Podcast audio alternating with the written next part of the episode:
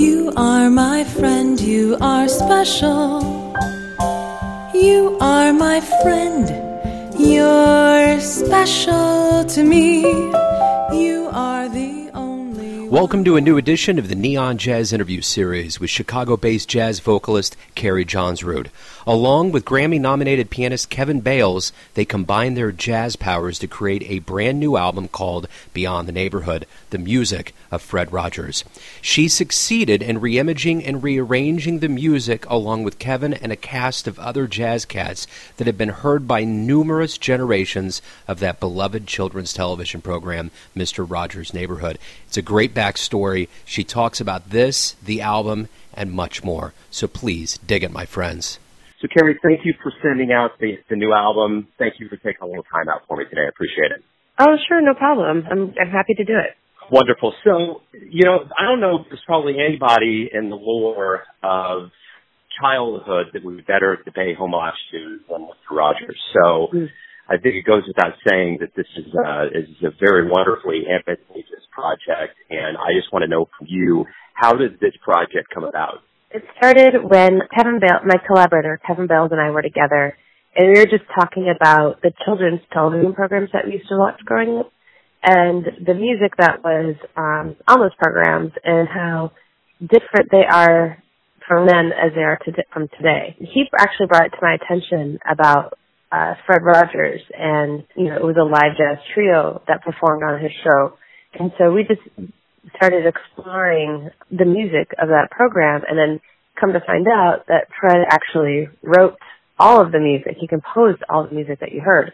That's kind of where it just started. It was just a conversation of kind of reminiscing about childhood and that sort of thing. And, and, uh, we kind of discovered something that I think turned out to be quite, quite a really interesting project to do. So how much fun was it to actually know that you were recording his music and to do it actually in uh, flesh? Oh, it was awesome.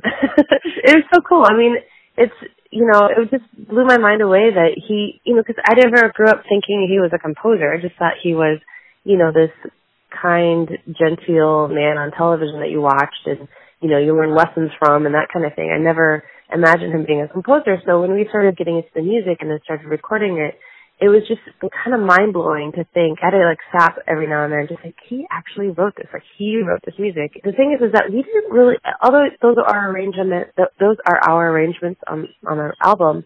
We really didn't do much in altering, you know, the chord structure of of of the songs because he was pretty intuitive and and actually quite a jazz composer himself. And you know, choices that he made in in composing the songs were just really unique and really interesting. And and uh, so it was yeah it was just really nice and, and a lot of fun just to know that you know we're taking these songs that people may or may not have heard growing up and then bringing new life to them at least hopefully bringing new life to them and and kind of exposing him more as a composer than as you know just a television host and that kind of thing so you know, there's a timelessness I think that goes into Fred the same way kind of with, with Bob Ross being PBS hero. Sure.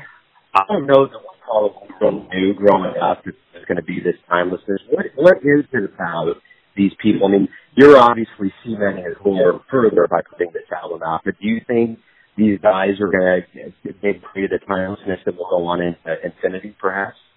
Well, I think so because I think they kind of go back to the basics of you know, well, for instance, Fred Rogers, you know, it's just how you treat people, how to be a human being.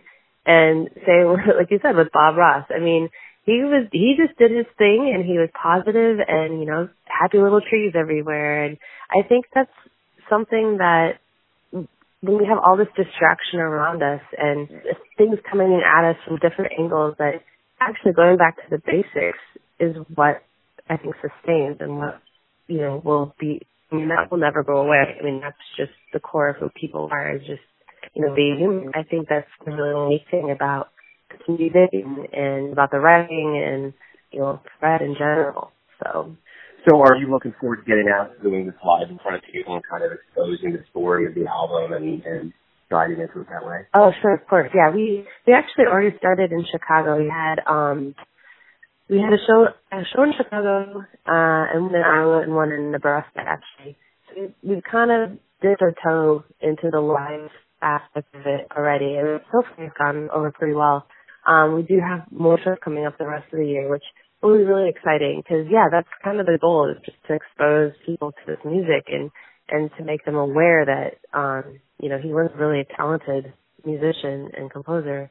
So yeah, it's it's exciting to do this live, and it's like you just get that energy, you know, just knowing that this is stuff that people, know, I mean, people in the audience will recognize to some degree, and you know, and when they when we perform something that they don't know, it's that's thrilling too because then you can talk to them about it, talk to them about song and all that kind of stuff. So it's yeah, it's really exciting.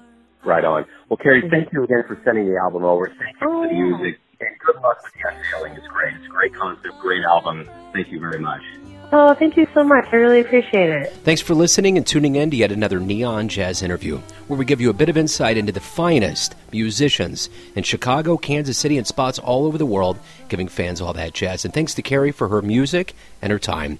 If you want to hear more interviews, go to Famous Interviews with Joe Dimino on the iTunes Store.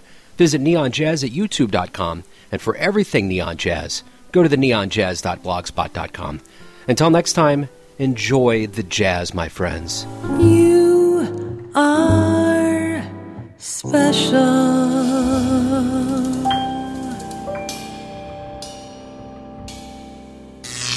Neon Jazz.